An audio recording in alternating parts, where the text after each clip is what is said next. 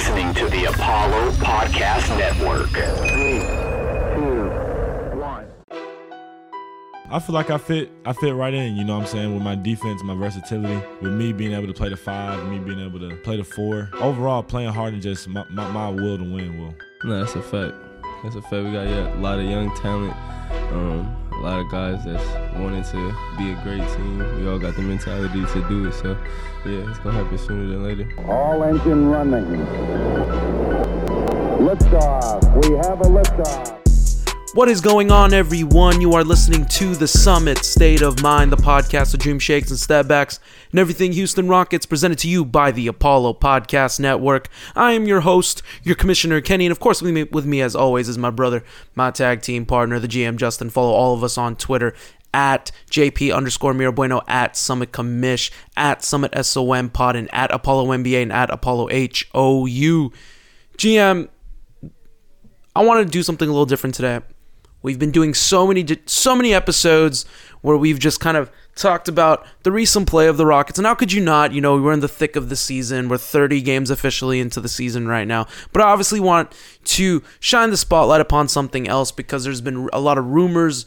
The rumor mill is in full effect right now. We are literally in like mid to late December around Christmas time It's the most wonderful time of the year because it is surrounded by Christmas and Santa Claus and the birth of Jesus Christ. But obviously, you know, it's also fun in the NBA because that's when the rumor mill really starts to spill out. But before we go into that, GM, mind my manners. How are you doing tonight?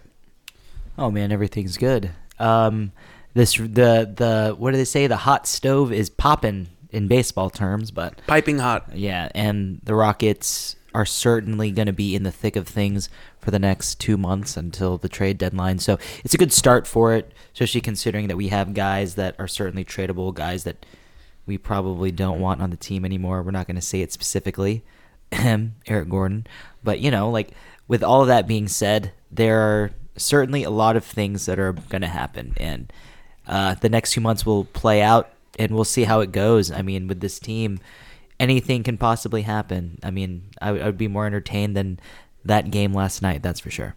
The entertainment value for the Rockets, you're either you got to get lucky. It's a roll of the dice at this point. You're either getting skyrocket results, which is games that we've won, which have been phenomenal and fun games, and then you just get the L's, the absolute worst L's, where you lose against the San Antonio Spurs, the worst team in the NBA, who are trying to tank for Wemby, but are failing miserably against the Rockets because they're officially two and zero against the Rockets. Um, we are gonna obviously talk about the rumor mill, and we want to f- hone in and focus in on one very special Rocket, the longest tenured Rocket, which is Eric Gordon. But before we do that, I do want to shine a spotlight on last night's game. I don't want to shine too bright of a spotlight, but just a little not a spotlight but a little dim light i guess i suppose the best way to lay it out. The rockets lose to the san antonio spurs uh, as we record on a tuesday night so which was yesterday. We, they lost 124 to 105 dropped to a 9 and 21 record. They're officially the third worst team in the nba uh, by the nba standings as of today which would be tuesday december 20th 30 games into the season gm uh, NBA All Star voting has released and sent out. We're yeah, like th- out of 80 games, we're getting we're inching closer to about the 50% marker. I'd say about we're about the 35% way through the season. Yeah, I'd say so. Yeah, yeah, we're getting Third- there, getting, to, getting yeah. to the half point almost. Third worst team in the NBA. Are we shocked? Are we not shocked? No, not not for me. I mean, you're the guy that picked them to go to the play-in, so um, The dream, For me, the dream of not- 30 plus wins is not not, not looking so good. I mean, it, it it's certainly a possibility. We can probably hit the high twenties this year, but it's up to the team. There have been focus issues, if like mechanical issues in terms of shooting, especially with uh, Jalen Green and in some respects Jabari Smith Jr. It's just more so fundamental things in terms of their shot. I feel like it's something that is certainly um, repairable for the guys. Uh, you know, Jalen will get hot again. He's just been struggling from his from the outside, and it's something that's been a current struggle with the last like what seven to ten games for Jalen. Um, but you know, we'll we'll see how it goes. It, I think it's something that will be fixed. It's just a bad time right now. I've been screw tightening this. Uh, I've been screw tightening Coach Silas from time at time to time. I've screw tightened um, against my own son at the beginning of the season. I've I've been a screw tightener on uh, Alperen Sengun. I've been a screw tightener on Kevin Porter Jr. I'm gonna screw tighten right now on on Jalen Green, and I haven't really done it much. I've been very You complimentary been- of him. been very, very uh, critical. In Yeah, sense, yeah, that's what the screw. By by the way, that's uh that's wrestling talk, y'all. Screw tightener. That means I'm gonna I'm gonna I'm I'm gonna be very a, a little negative. I take it not a little. I'm gonna be a little negative, very negative, on Jalen Green. The three point shot has been so wildly inconsistent, especially in the last like few weeks, that he's still only a second year player in the NBA, but I did expect there to be some level of somewhat consistency mm-hmm. because when he misses, he misses like like like not even close. Like it's not going in and out. Shot doesn't really look in line. The mechanics actually look off when he shoots the 3.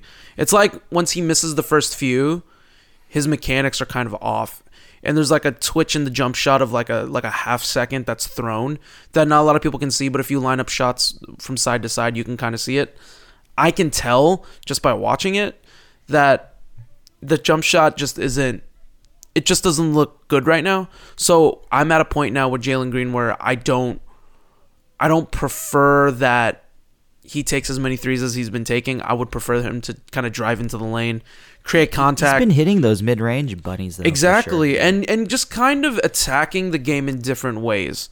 If you're gonna shoot the three, let the three come to you. Let it be in a set and let it be in a run that is uh, or a play that's gonna be set for you. Unfortunately, that has not been the case. Um, I don't want to dive too deep into this. Like I said, I we've done so many episodes lately. Uh, where we've just kind of talked about the overall team and like how Jalen Green's performed, KJ Martin, I can go on and on. Uh, how these players have performed, how Daishen Nix has not performed. You know what I mean? Like we can talk all day about that, but I don't want to go into too much depth on it. But I did just want to shine a little bit of a spotlight. We do lose the Spurs. We're just we're just not a consistent team, man, and and and I still believe that we're our nine and twenty one record is still still a lie mm-hmm. because I still believe that we should have had those two wins against the Spurs. We should have been we, we should be better than our record, and unfortunately, that has not been the case. So, it it's really not set up for us to do very very well moving forward. Silas, Coach Silas, did he maybe he came back a little too soon? Take maybe taking like a few days, maybe maybe a few more days off just to kind of see where his head was at. Mm-hmm. I, we don't know where his head is at. That's the thing, and you know, bless that man for coming back as soon as he did to be with his his second family for being with the Rockets. But you know, just I, I wonder where his headspace is at as well. Yeah. You know, because it can affect it can affect you. It's like it's like when you're going to your job and you're just and, and you're dealing with it. You know, you you want to deal with your your process properly, your bereavement. You know what I mean? You want to be able to deal with that properly. Before we close the book here on the Rockets play, Coach Silas overall though, like from what I've seen lately, it just seems like it's still there's still been an effect on him that's affected the way he's been coaching lately. Yeah, yeah, I, I absolutely agree with you. Um, I do believe that he certainly came back just a tad bit too early. Um, it wasn't ideal in terms of his own headspace.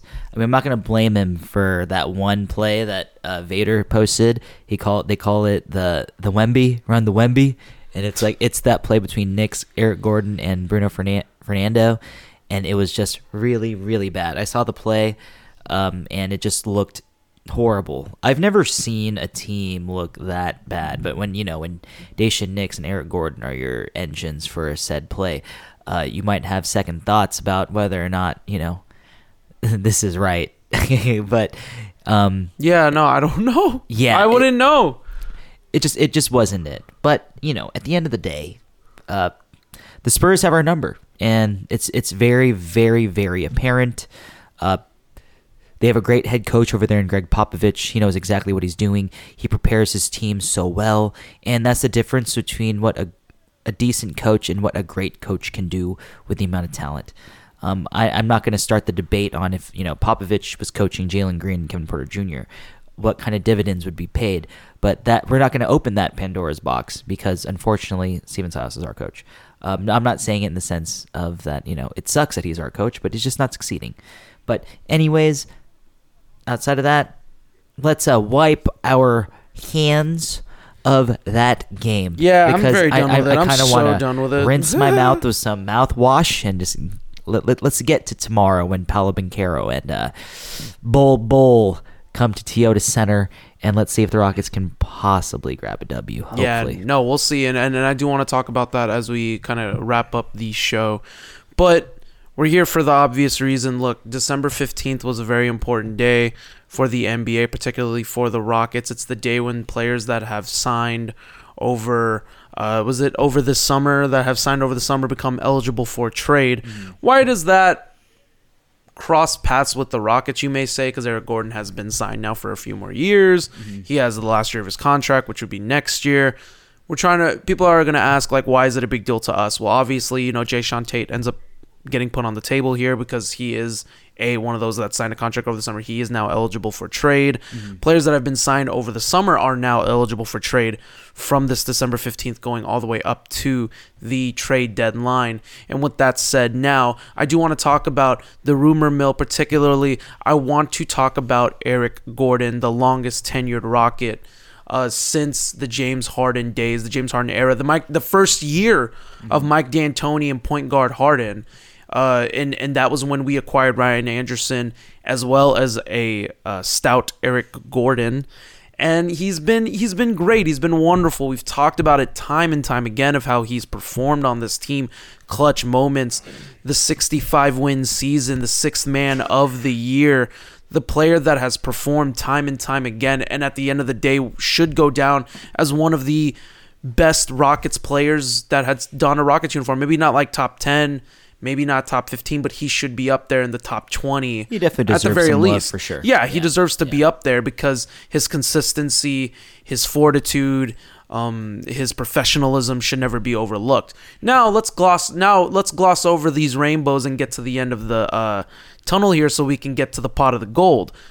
Unfortunately, we're not a 65 win team. Now we are looking for trades. And from the past few years, from what we have read and what we've seen, and from what myself and the GM have heard, it's been a tough go in terms of trading away Eric Gordon, whether it was a Daryl Morey or a Rafael Stone. They do want key picks in return or a significant key piece that can come back to the Rockets or a young player. That was kind of the asking price throughout the past few seasons this season more than any other season that has ever uh, existed since the Eric Gordon, you know, signing has happened. The stance has softened significantly, especially this season, and that is why I truly believe that a trade will end up happening here. Um, I'm just kind of like letting everybody know as well that the Rockets have always had this hard cap of what they wanted to acquire for EG, but now the stance has softened. So I'm assuming that these dance partners are now going to come ready in the wings. You got Phoenix, you got your New York, you got teams like that that are kind of vying for playoff spots and vying for championships and trying to get that last ancillary piece that can kind of get you over the hump to kind of get you there with that playoff experience and leadership and fortitude that Eric Gordon has. GM, I want to pass the keys off over to you now. With the December 15th uh, you know, start now in place, players being able to get traded. Most of the basically 90 plus percent of the NBA becomes eligible now for trade, barring uh, injuries and stuff of that nature, uh, inactive players as well. Where do what do you see? What have you heard so far? What have you read? And ultimately, what do we think is going? What do you think overall? What's going to happen to uh, our our best friend, Mr. Uh, Gordy, Eric Gordon himself? I do believe that Eric Gordon will be traded. I think there's just it just makes way too much sense. Um, it makes no sense to hold on to him, especially for FL Stone. Um, we got we got to give guys more PT. Unfortunately, you know, guys are vying for KJ Martin to start right now, and they want Eric Gordon to be benched uh, in favor of that. But unfortunately, if Eric Gordon is benched, all it does is diminishes his value. Um, and unfortunately, because of that, that is the reason why we are playing in Eric Gordon as a starter because we have to make sure that we treat our players correctly, our veterans, and even though it's not like probably the best decision, Silas probably wants to start a KJ, or even when a Jae'Sean Tate does return, he will maybe start, you know, and but unfortunately to uphold the value of that is EG I feel like we have to start him. It's just a matter of semantics. And unfortunately, it's not going to be something that will make fans happy, but in the long run, in terms of his value, and if we want to bring something back of worth, whether it's multiple draft picks or a, um, you know, a impact player that could possibly help in the long term, not just this year. Uh, that's certainly a possibility. And unfortunately, because of us holding that value, Eric Gordon has to start. Um, but outside of that, I do believe that he will be traded. The question is to who? I mean, was it Brett Siegel has reported that the Suns, the Knicks, the Grizzlies, and the Pelicans are a few of the teams that have inquired about the availability of that of an Eric Gordon. And due to these teams, all of them possibly vying for a playoff spot, especially the three of the four teams. The Knicks, I don't know exactly where they are in the standings, but let me go look. But all of those teams naturally are very intriguing. They're actually on a win streak right now. They're Oh, the actually Knicks doing are the very, sixth very, seed. Yeah, they're They've doing won. very, very well actually. So they were actually riding a was that a five or six game home uh five or six game win streak from the last time that I checked. Uh-huh. uh shout outs to Ryan Garcia by the way. Our he's our resident uh, Knick fan uh, that we play basketball Yeah, with. yeah. Shout outs to you, Brody. But uh, he's always keeping tabs on him, so he's kind of like I, I'll pay attention to the standings. I don't watch that team religiously, but I always check in and kind of see how they're doing. And they're actually pr- having themselves a pretty good season. Julius Randle's kind of uh, f- getting back to form from the initial season where he did go off and was one of the best players in the NBA. Uh, RJ Barrett's obviously doing his thing. I can see an Eric Gordon going there possibly and kind of turning the tide, putting in that positive um, veteran influence, kind of teaching RJ Barrett the ropes and kind of getting him to where he needs to be. I, I like that idea. I mean, I like the idea of us receiving Quentin Grimes uh, in a deal with uh, the Knicks for. No, what about that? No, but what about that? Gosh, from the Hawks, like he got traded. Oh, Cam Reddish. Cam Reddish? I would- Um, I'm not sold on Cam. He did. Didn't he just sign I'll take the- extension? I'll take the flyer for him. or was that RJ Barrett that That signed? was the RJ? Barrett that okay, got the extension. Okay, They're not I gonna that, I pay. get that. Yeah, they're definitely not gonna pay Reddish the extension. Mm-hmm. I'm feeling like, I, for my own selfish reasons, and I have my whole backing on why I believe it, and it's totally out of nowhere and and out of and and totally out of left field. But I I want the Knicks to be relevant. I'm ready for the Knicks to be relevant. Yeah, me too. again. I'm not gonna lie. Yeah, the I- I- I- Knicks, I like it. it's it the when, mecca. um, MSG is rocking. It's Madison Square Garden. Yeah. They deserve. They deserve their flowers at some point, man. That that team has struggled Yeah, for years on end. They I- haven't been relevant since like the late '90s. Yeah, and oh, I- I, mean the Melo days were just were just a Oh, wash dude, in my I, opinion. honestly, you know I, what I mean? liked those Melo days. I yeah, no, they were great, but they were they never got past what the second round. They were they No, were it's true, it's true, it's they true. they weren't Yeah, a good you're- team. you're- you're and not speak- wrong. Speaking of which, right now against the defending champions, third quarter, one minute one minute left in the third quarter against the defending champion Warriors, the Knicks are up 18. So this team is performing. Mm-hmm. And God, dude, imagine Eric Gordon going They're on signing Jalen Brunson has been killing it. Yeah, that's another- and I think reason why that they've is been very good. something of the reason. Like he's certainly a reason why the team is succeeding. He gives them another guard, um, and he's been playing so well. So well, and I'm very happy for him. You know, Jalen Brunson was given the keys and the reins for a Knicks team that has struggled. So I do. I like the idea of bringing in an Eric Gordon on that team. Who we would take back, I don't know. Me, Mitchell Robinson, man. I wish, but no, that's probably highly unlikely. But um, Yeah, I, I, I think Eric Gordon right now is, and you have to start being these teams that are going to want him. Yeah. And the thing is, is that people are going to think like, like you're, you're playing, you're playing like a, like teeter totter as this moment, as, as childish and as malign as it seems. You're playing a teeter totter game because really at the end of the day, like, is he, like is he like he's he's old now he's like 34 years old. Is he past his prime? Because like we know he's lost a step. We know the three has gone more inconsistent. We know that he has his first step has significantly slowed down. His defense has obviously lacked as of late. It wasn't he's not the 65 and you know 17 rocket eric gordon that was you know superstar sixth man. superstar six man, six man of the year, you know, hitting big shots time and time again for this Rockets team. But are we equating it to him being 34 years old? Or are we equating it to the fact that he's just playing in a rebuilding team and he's just going through the motions, which I'm not gonna blame this guy for. I'm not for for the way that Eric Gordon is, who's dealt with so many health issues since his Hoosier days, since he went, since he was a you know, since he was a Clipper, I completely understand from the way that his body reacts mm-hmm. that he wouldn't. I mean, think about it. Like you wouldn't want to, you know, put your put your entire body on the line, especially when at the end of the day, I'm sure Gordon's deal is he wants to win a championship. It'd be great to keep him here, obviously, like just for the the fact that he's he'll just be the vet. Yeah, the Vince Carter. He could take the Vince Carter out. That's cool.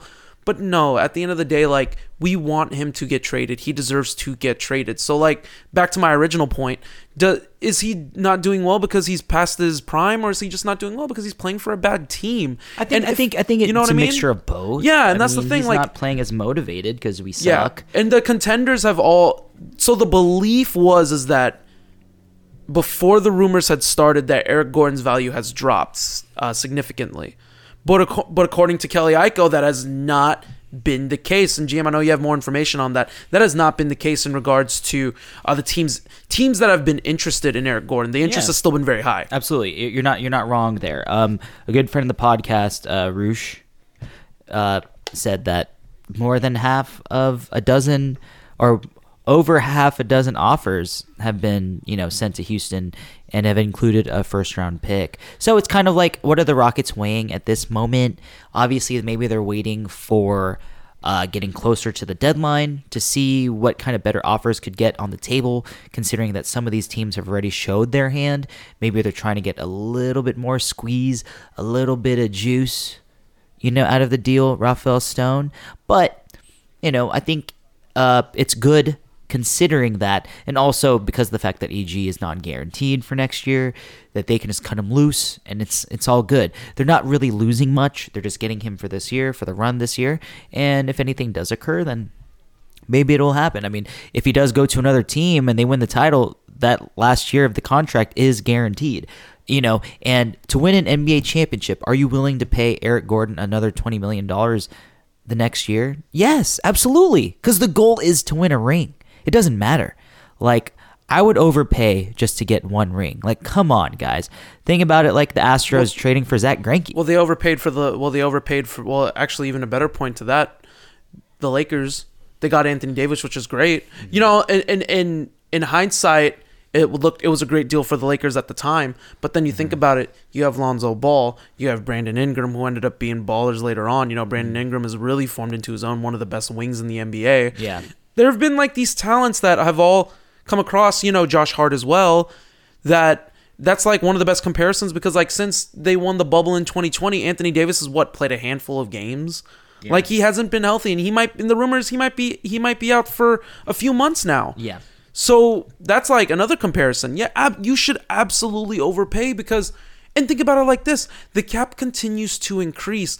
Players of high value, players of high value end up getting overpaid, and t- teams tend to overspend on these players. Yeah. If you can get Eric Gordon at twenty million dollars a year, and he ends up being hitting big shots for you, key defensive plays, um, becomes that veteran that you need, the swagger, makes it hits a big layup, you know, and the, hits big layups uh, when the offense is struggling on on that team that's competing for a title. Yeah. It's not an overspend. It's exactly what Eric Gordon, in my opinion, deserves. My belief, I'm a firm believer in this, is that if Eric Gordon, if you're paying Eric Gordon 20 million, if that contract becomes guaranteed, I guarantee you he made a significant impact in that title run. There's just no way. Yeah. Like he's gonna absolutely like make his mark in that title run to earn that contract. I'm sure that's how he sees it. So whether it's Philadelphia, Phoenix, New Orleans, New York Knicks, shoot, Golden State could use him as well. Yeah, Golden. State He- could he- use him as well. And- definitely could. And the thing is, is that when you another another thing I'd like to add in e- equating to what he can do well now, he still spaces the floor very very well. He's still a despite his inconsistent numbers, he's shooting a career low right now. He is only averaging ten or eleven points a game. Mm-hmm.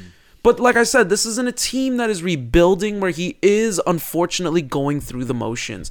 It's not us bagging on EG. It's just more like, yo, man, we want you to succeed. We want to see you win a title because you were a Rocket for seven years. You know, you've earned your right to compete for a title, and we want you to spread your wings and fly, baby. Fly, Gordy, fly. You know, that's that's what I want to see from him. I want go. to see him succeed. Yeah. Um, I think Eric Gordon, from I think Eric Gordon for what he is and for what he stands for in today's game would just be perfect. And mm-hmm. in any championship team, even even as of now, even in his late stage in his career, just not by the fact that he's just a floor spacer, but also the GM because the fact that he can still drive it to the cup. He is still as strong as a freaking ox. Yeah, he can still move absolutely. defenders. I, I I think that if he was placed in the correct offense or a team that is more motivated in terms of championship aspirations, you will see a heavier effort in terms of an Eric Gordon. And like if we were to trade him hypothetically to the Phoenix Suns in a three-way uh, Jay Crowder deal, which was rumored earlier in the year, where we were supposed to receive Grayson Allen. Um, that's another place where Eric Gordon can certainly thrive. He'd play next to a point guard who he played with for two years in Chris Paul. He'd play with another athletic wing that he could pair next to in Devin Booker, uh, a star big in DeAndre Ayton. Uh, whenever Cam Johnson gets healthy, if he does get healthy this year, I don't remember um, off the top of my head. Ex- He hasn't uh, been healthy the whole year. yeah, and um, you know he's he's hitting restricted free agency this year as well. But I feel like they're going to bring him back. Anyways, he is certainly a player that uh, connects with Gordon in terms of talent and ability on the floor. Eric Gordon is somebody that can be effective, but on this team, he is not surrounded with players that help him. He certainly has to do things that um, he isn't exactly great at, where it's just like let him handle the ball. It's not necessarily his strength. It's just kind of like a matter of necessity. Yeah. Because of the team, Okay, right? well, think about it like this. Also, sorry, I, I want to, because I was thinking about like all the good things that Gordon brings to the table, and you just totally brought up a good point with me. What about the return now? Like, what about the return? Like, we want to see him succeed. It's great, but Stone still wants, you know, the stance is softened, and and I, the chances are higher now than ever of him getting traded, and I firmly believe he's going to get traded based on the articles I, I've read and partially from what me and the GM have heard. I'm not going to say how, but mm-hmm. we've heard we've heard chirpings that Eric Gordon could be traded. So, the return of what we could get for Eric Gordon, like what what do you want from an Eric Gordon trade this year? You know, take take apart the year from years past because we know what we've wanted in years past. But in Eric Gordon now in 2022 to 2023, what do we want in return for an Eric Gordon? Um, I want a first round pick, but it, I don't want it to be this year. I want it in like 2024, where we don't have our own draft pick. I don't know if we have the pick with the Nets or is it a swap just this year. I don't know if we have a pick next year with them. I don't exactly remember, but certainly because we do owe a draft pick to the Thunder, I think It's that start, a draft yeah. pick would help. It's gonna in start in terms of next year. 2024. Yes. Yeah. So you know, I, I don't think we really need um, a pick this year, but I don't prefer it. I, I will. I'll, I'll say this. I'll say this. We already have Milwaukee's pick, right? We have our own pick, so that would mean another three first round picks. But the thing about this draft in particular is that even though it is top heavy, it is still considerably deep. And I think because it is more considerably deep, having a later first round pick doesn't necessarily mean that we will keep it because it will hold more value. And because it holds more value, it does not necessarily uh, mean that we're going to keep it. So with that, it can certainly be traded in terms of another ancillary piece, maybe a veteran, you know, or maybe a draft pick later on down the line, 2024, 2025, 2026. Who knows? Or even a few for a few second round picks. Shout out to Beema Thug, our second round pick guy. But in regards to all of that, it that's certainly something, correct? And because of that, like I'm okay with getting that because of what I believe the value is. Am I wrong? It's possible. It's certainly possible, but it's not preferable. Does that make sense? It's not my preference, but it doesn't mean I'm completely against it. Um, obviously, my preference is to get a first round pick later on, next, like not this year, but neck the year after or I'd, I'd after honestly that, prefer you know? it too. Yeah. Yeah, but I mean, you know, like that's something that we could use. Um, would it be nice to get a nice uh, another young player? Yeah, of course. In hindsight, not in hindsight, sorry, in foresight. But because we have so many young players, it's like, Actually does it don't. really make sense? Yeah. Unless we trade like a Jagup and you know other pieces, but it'd have to be a very very valuable young player, right? Yeah, no, I totally agree with you there. I will go so far as to say, I'll even take it a step further. I absolutely do not want a young player. I don't want another 20, 20 year old to 23, 24 even maybe. I if if to be honest, I don't want anyone in return. I don't want a player in return. I want the asset. I want the pick. I want the cash considerations. I want the trade exception. I want shouts to Beam Thug. I want the second round pick. I want something that is not attainable that you can hold via your hands. I want I want basically I don't want a player. I don't think it would be best for this team right now. Um, I don't believe it'll just benefit this team in any way because you already have a KJ Martin who I've also heard is still on the outs because of the fact that he hasn't gotten any start like he's barely gotten any starting minutes and now it's still wearing on him. People are thinking that oh KJ Martin's getting an increase in minutes, increase in production, maybe he'll want to stay because he loves the team, great relationship with the players, his teammates, blah blah blah. But no, that is not the case. He still wants to get traded. And it's just a shame too because I get it. You know, fans are always like, start KJ Martin, yeah, bench EG. It's unfortunately not the way it works. You can't just do that. Like, that's the thing. You can't just do it, especially when you're in a market where some of these players, ex players that I just mentioned, is on the trade block because you need to do this thing called, oh, wait, hang on a second, showcase. You need to showcase that these players are still viable and are still very good. And the reviews overall, from what we've heard, have still been positive amongst the NBA teams. They're still going to want an Eric Gordon. So, KJ Martin, for instance, needs still, you know, I want him to start, but it's just not going to happen until EG's gone. You know what I mean? And I mean, so, there's no becau- guarantee he'll start. I mean, Jae'Sean Tate is still in hanging out there, and I think the preference of the team is to have Jae'Sean Tate out there as the starting three. I'm but December sure. 15, I mean, even after the December 15 date, I mean, do you think that they could also entertain the trade offers for a Jae'Sean Tate as well? I mean, I It- can see it- that being possible. an option. It's possible. You know what I mean? I just I'm Outside not, of the core? I feel like the team is a huge fan of what he brings to the table, and so am I. I'm a huge we- fan. I, dude, I would love to keep him. Yeah, I think I think recency bias suggests that because we haven't seen him in so long, it's that Oh, he doesn't um, get enough love. Yeah, I people, just don't people think he ever forget gets enough love. um, I what he he's a brings to the great table. player. Yeah. and I think that because of that, people are like a lot easier in terms of like, hey, we can we can deal him if we want. But I mean, granted, he's not healthy for one. That already lowers his value. He does have a great contract. Let's be completely transparent, but it doesn't necessarily mean that that is all there. You know what I mean? And because of that, I don't think necessarily it's like now is the right time. Um, I don't think that we need to. That's not something we need to entertain unless like it's a deal that Rafael Stone believes is like a completely like you know you know um, what is it called like something that blows him out the water. I Yeah, no, I honestly can so. see um, other people being dealt, but not um, Jay- probably not. yeah, Jay Jae'Sean wouldn't be on that table no, in that no. juncture. But you know, to continue on to our you know quote unquote hot stove talk, Mm-hmm. circling back to KJ Martin, he he is still being talked about. Like as much as Stone is probably being tighter with him um, in terms of trade. I don't think the stance has softened for KJ Martin at all. I'm sure it has to be something like you said for like like similar to Jae'Sean. It has to really blow them out of the water. It has to be something that you know, it has to be not a king's ransom, maybe a maybe not the prince's ransom, but whoever the second son is.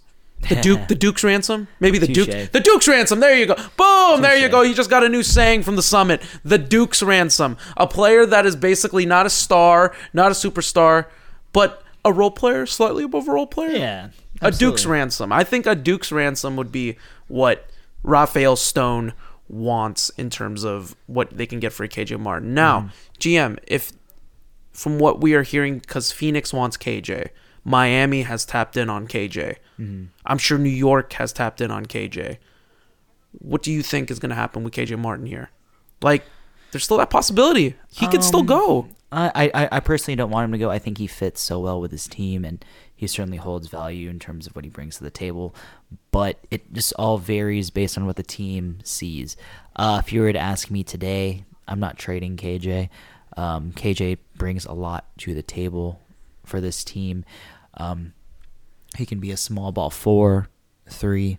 You know, if J- Jabari Smith Jr. decides, you know, if they decide to, uh, to deploy Jabari Smith Jr. at the five for a short amount of spurts Yeah. out there with the guys, uh, KJ'd be great out there with them. You know what I mean? But at the end of the I day, agree. it's kind of just like what the team sees. Uh, I, I'm not in support of it. If you're going to be completely transparent, um, I do not want to trade him. But if he does get traded, I understand. But within reason, it all has to be within reason. That's it. Um, but personally, to me, I think that we should keep him. I mean, that's just how I feel personally. What if a three-team trade becomes available? Uh huh. You know, where it's KJ and an Eric Gordon, or a young player ends up coming in return. Uh, it That's varies. It varies. And a it- first round it pick. depends Then on the have to you know the I guess, kind of looking at it, right? Yes, it depends on the effectiveness. I mean, granted, he will be a restricted free agent. I think after this year, I don't know if he when he was drafted, he signed a three or four year deal, um, but he will be getting paid. But the question is, well, if KJ Martin were to get paid, would it be similar to Jae'Sean Tate, or he'll be getting a little bit more than Jae'Sean? The thing about that as well is that if that does occur, if they're willing to pay him, it's just a matter of like you know with with the salary cap rising in a few years um it won't be it won't be nearly as bad. So it's like in the short term it's like maybe we're paying KJ Martin too much but later on it's like oh well maybe we're paying him league, league average later on. So that that's uh, uh, that's a lot to think about and a lot to swallow in terms of all of that. But Kenny did you see um something else that was reported today by Tim McMahon you saw that you I saw did. that you saw that I did, but I don't want to. I don't want to. I don't want to take the proverbial thunder away from you. No pun intended. Tell, the, tell the people. Tell the people, because I'm sure not a lot of people that obviously are not aren't connected to Twitter probably wouldn't know. But Well, Let the um, people know. Tim McMahon had stated basically in his uh, tweet this evening, stating that if James Harden's tenure in Philadelphia, if it kind, I guess say if it ends in a failure, hypothetically speaking, do not um, put it behind a possible reunion of James Harden in Houston. Kenny, as uh, as guys that were big Harden guys when he was here, I personally would like to know how would you feel if a Harden were to return? And the funny thing is this, um, man, I we this is releasing tomorrow. You know, it just would have been funny if we were able to um ask this que- if this released when we had um AC on in the podcast on Saturday. Um, you know, I would have. I mean, I think we did ask him the question, but it was kind of like in jest, where an actual report has happened to that tonight. So, Kenny, now that this has been put out there for the Twitter sphere, for the world to see, and kind of like where they're putting that proverbial idea in your brain, what do you think in terms of a possible Harden return? well, I just want to open up by just saying this right here. In February 2022, so this year, beginning of this year, uh, when the trade deadline was taking place, I got onto a space, a Twitter space uh, that Paolo had hosted. Um, that you know, I'm not gonna call him uh, Prodigy. That Prodigy posted because he was Prodigy at the time. That Prodigy had posted, uh, talking about the trade deadline and the idea came up, and I remember I was getting up and getting ready to go to work. So, but the subject of Harden came up and talking about the idea of Harden coming to Houston. Now, granted, this is the beginning. This is February of 2022. Ask me what I thought, what my belief was, and and and I never hop in spaces. Like I'll listen to spaces, even when I listen to spaces, it's not a long time. Like it's just a little bit here and there. I'll I'll get in, I'll get out. Um, but I had a I had a I had a talk on that space to kind of put my two cents out there, and I did. And from that moment, and, and I did believe it that Harden would come back and that the possibility was bigger than people would want to believe. And at that point when he when they had brought it up in February 2022, I, I truly did believe it that he would be coming back. And on top of that, it doesn't change the way that I feel now. So my whole belief system around this is that if he returns, in what capacity and in what role would he return on? Because that's contingent upon what he's willing to accept. Now, if we are going to give him max numbers here, I don't know if I would want that. Near max numbers, I don't know if I would want that. If he wants to come back on a hometown like discount because he misses the team, he misses the city, he wants to perform for the he wants to put on for the city and help us win a title and like help coach the young ones, absolutely I'd want it. But like I said, what role and what capacity would he be coming back? Is he going to be James Harden before he left? Is he going to be keys to the city James Harden? You know, Sylvester Turner would name a day after him. You know what I mean? Like he can get away with anything. Harden's word in the Rockets organization was law. Now, granted, the whole the whole management is completely shifted now from what it was by the time that he had left. Morey's not there anymore. Tad Brown's not there anymore. You know, he barely he was only there for like the last few years of like Tillman Fertitta's first years of ownership. Like now he's had a few more years under his belt as an owner. So what role and what capacity would he be in? My belief is this: if he wants to come back and kind of have that Chris Paul like role, I've said this in 20 in February 2022. I'm going to say it now. If he wants to come back to that capacity, I would fully 100% be all for him coming back. Mm-hmm. Because Chris Paul came in immediately saying, yo, Devin Booker is the man on the team. My goal is to make sure that he knows that he is the number one option for us, that he knows he's a bad mother effer, to know that he's the best shooting guard in the motherfucking game. Like, that is what I'm there to do. If James Harden wants to come back to Houston and say, Jalen Green, this is your team. Jalen Green, you are one of the baddest players I'd ever seen since my, you know, in my in my days of hooping and I'm going to make sure that you get there. I'm going to make sure that the whole NBA sees that you are exactly what you are supposed to be and that is one of the most cold-blooded shooting guards in today's NBA. If he wants to come in and do that, absolutely. I would want him on the Rockets if he comes back and wants to immediately take over ISO offense and continue to do what he did before he left Houston, no, because let's be honest here, James Harden's lost more than a couple of steps, which we kind of knew and to expect. Is his, is his effectiveness still going to be there? Yeah, his effectiveness is still going to be there. I still think the dude can put up 20, 20 to 25 with his eyes closed easily, mm-hmm. just on his just on his ability to get foul calls. But it's all contingent upon what type of player we're going to see if he dons that rocket uniform again. My belief system is gonna it's gonna be that way. It stays that way. My emotional attachment to him as a player would love for the nostalgia sake would love to see him don a rocket uniform again. But the only reason why he dons that rocket uniform again is to know that he is not James Harden of 2012 to 2019 from the Unguardable tour. Mm-hmm.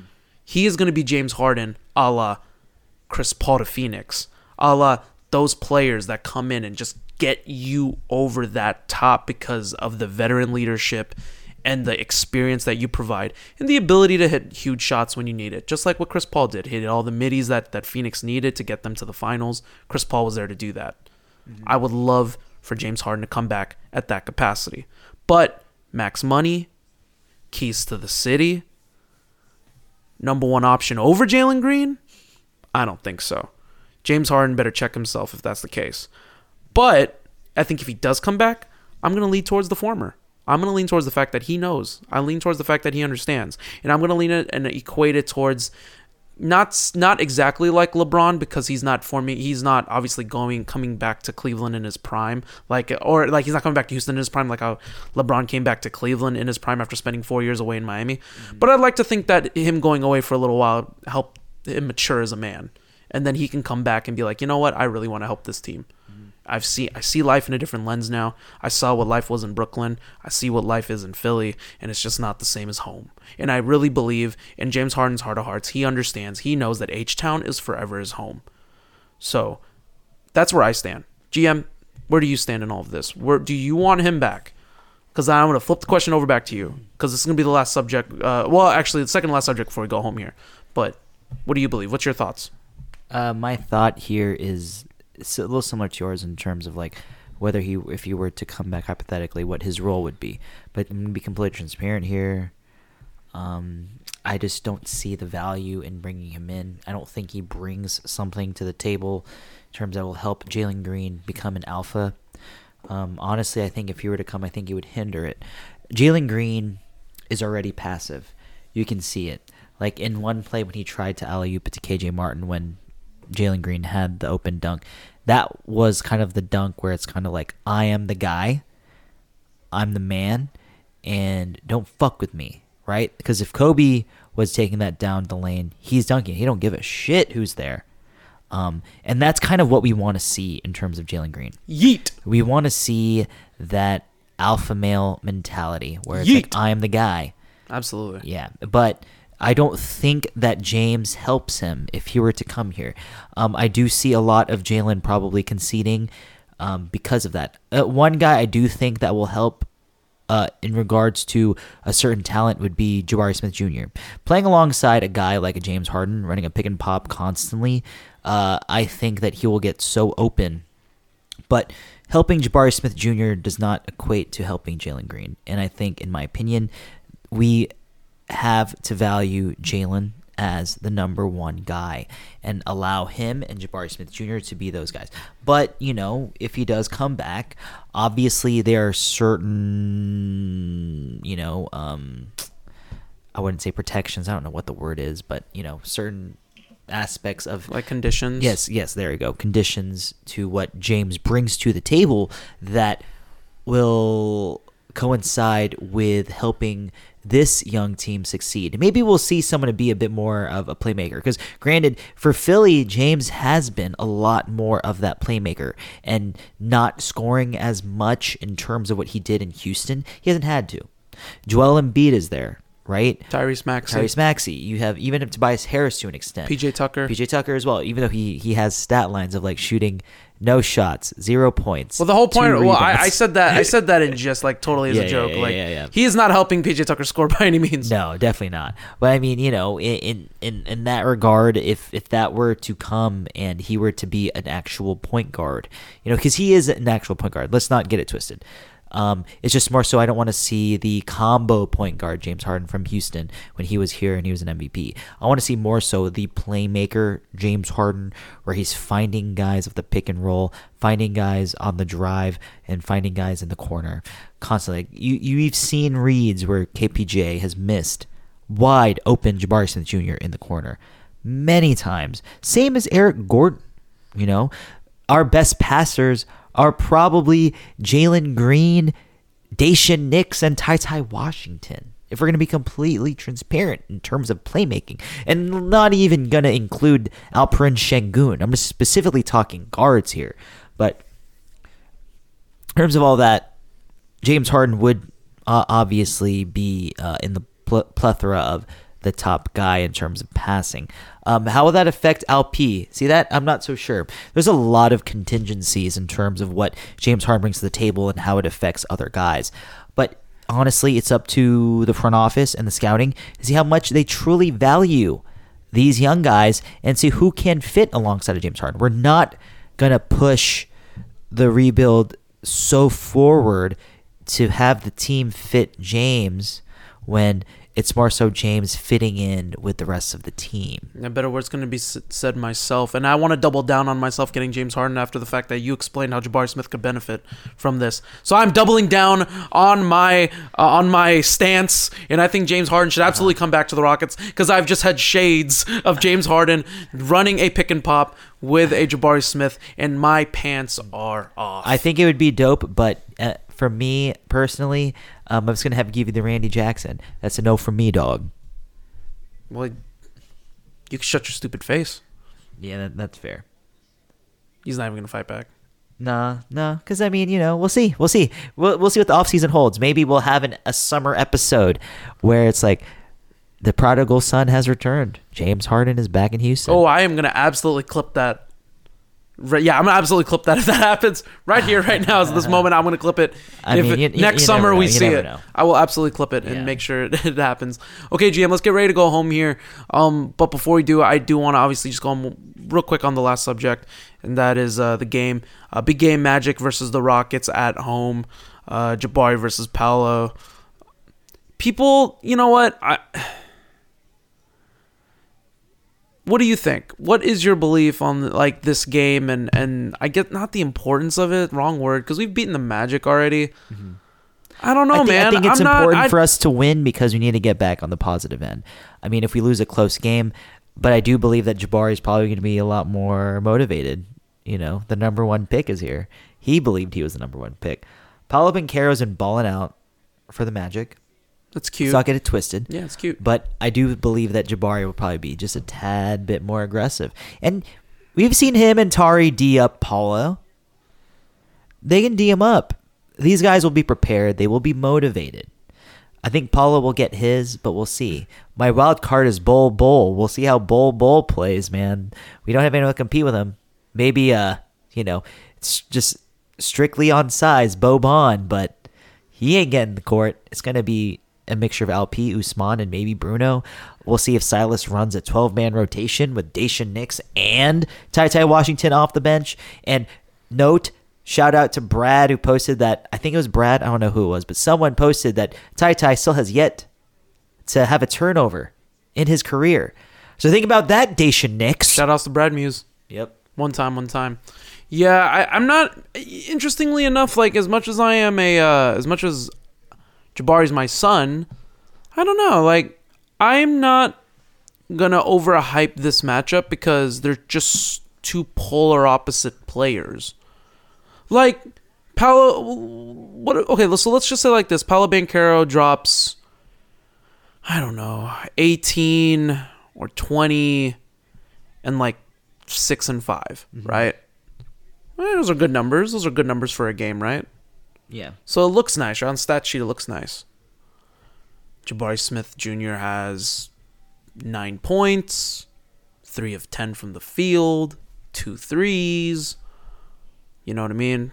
Like maybe like nine boards, an assist or two. I mean, on paper, who has the sexier stat line? Mm-hmm. Who? I'm asking you. Who has the sexier stat line? It's always Paolo. Yeah. Okay. Okay. Yeah. All right. That that's cool.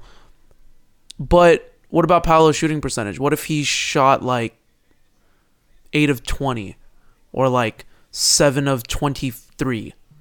Like, what if he shoots over twenty shots and only makes like seven or eight? That's like an Allen Iverson stat. yeah, line. yeah. It's an Allen Iverson stat line, which was great in the early 2000s, but when you're 2022, let's get back to the present. But it looks great on paper, and chances are Paolo's stat line's going to look better than Jabari. I, I guarantee y'all that his record, his not his record, his stat line overall tomorrow is going to be better than Jabari's. And if it's not, I'll come back live on the pod and I will. I will eat the biggest crow in the world because it, but for me it's not about the stat line. See that's the thing like when you when you go pound for pound on a matchup based on stats, Paolo's going to win 9 times out of 10 this year. Actually no, he's going to win 10 times out of 10 this year. Mm-hmm. Paolo's putting up amazing numbers. Their team is still one game below 500. They're I'm sorry, one game below us. They're still the worst team in the NBA. We're the third worst. And on top of that, Jabari's impact doesn't always hit on the stat points. Mm-hmm. Where Jabari may have succeeded and done well, Exhibit A, the Giannis game. Stat line did not look good. Jabari was not knocked solely at focused on defense. The thing is, he wasn't even knocked at all for the stat. Like no one cared that he didn't shoot the ball well. Mm-hmm. He literally created all those stops against Giannis Antetokounmpo. I truly believe that if he does the same thing with Paolo and he, you know, you know, knocks his rock a few times, three steals, blocks his shot, you know, just bullies him on the defensive end, they're not going to talk about that. But that's the thing. Like, when you talk about matchups and stats, Paolo's going to win. That's why I'm not a big fan of these quote unquote matchups anymore. It's the totality of the game and whether or not the team that you play for wins or loses and how this player made an impact. But I'm different, guys. A lot of people look at stat lines. A lot of people I think mean- it's great. I mean, yeah, impact know what I mean? uh, obviously viewed differently. It, wait, impact for me is that, yeah, everything. Impact for me is everything. You know, you can gladly get a Christian Wood that can drop you last year's numbers, and he used to drop great numbers, and we were a horrible team. So I'm not saying Paolo's the same way, but I'm also saying like I don't pay as much attention to it as other people will. So that's where I stand on it. Overall, it's going to be an exciting game, though. Myself and uh, my brother will be tuning into that game. It'll be a lot of fun. So, y'all be sure to check that out as well. Jim, let's get ready to go home here on another great episode. Um, man, 140 episodes in. So, just continuing to chug them out, you know, as we get them. And we just appreciate y'all for giving us your first listen in terms of Rockets content. So, we are very appreciative of y'all. GM, let's get ready to go home here. Go ahead and give them the plugs. Give everyone what they need to hear. All right, guys. Well, first, let us shout out uh, a friend of our podcast, Shots and Thoughts, SNT Pod. Um, you know, just if you guys do enjoy um, an educational game show with alcohol and D20s, they are your show. It's full of banter, wit, and just a lot of fun overall. Those are our good friends, and they always support us. So we just, you know, always want to throw the shout out to them. Um, shoot me a follow on Twitter at JP underscore Mirabueno. Follow uh, the podcast on Twitter and TikTok at Summit, S O M P O D. Follow the podcast on Instagram at Summit State of Mind underscore P O D. And, you know, follow the team, follow the company at Apollo NBA and at Apollo H O U. Thank you again, everybody, for showering us with love. We appreciate you. Um, thank you, everyone who participated in the giveaway on Saturday. And hopefully, we'll have more giveaways soon.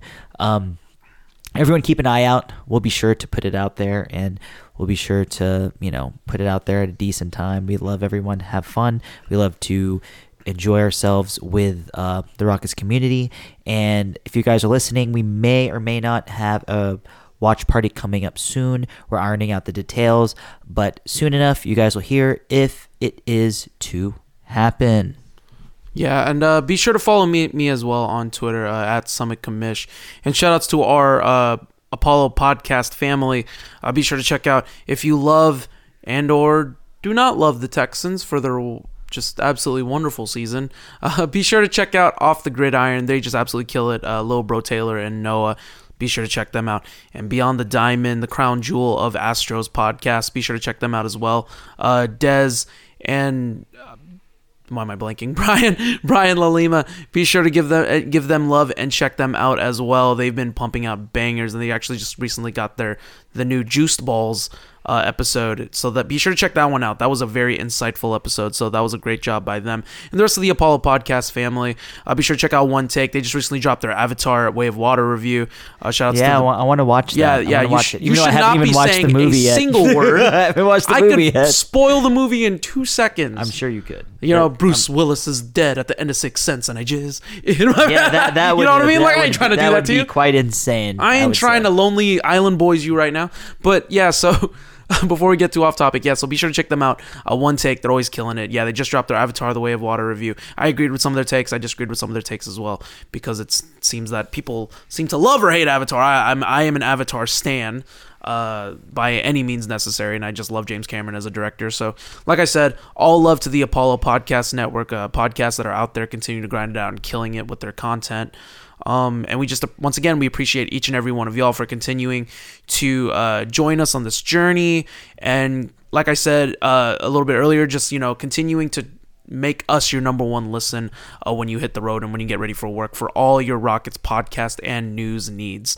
So on the send off and the sign off and the go home here, we're gonna end it by saying go Apollo, go Summit, and of course go Rockets.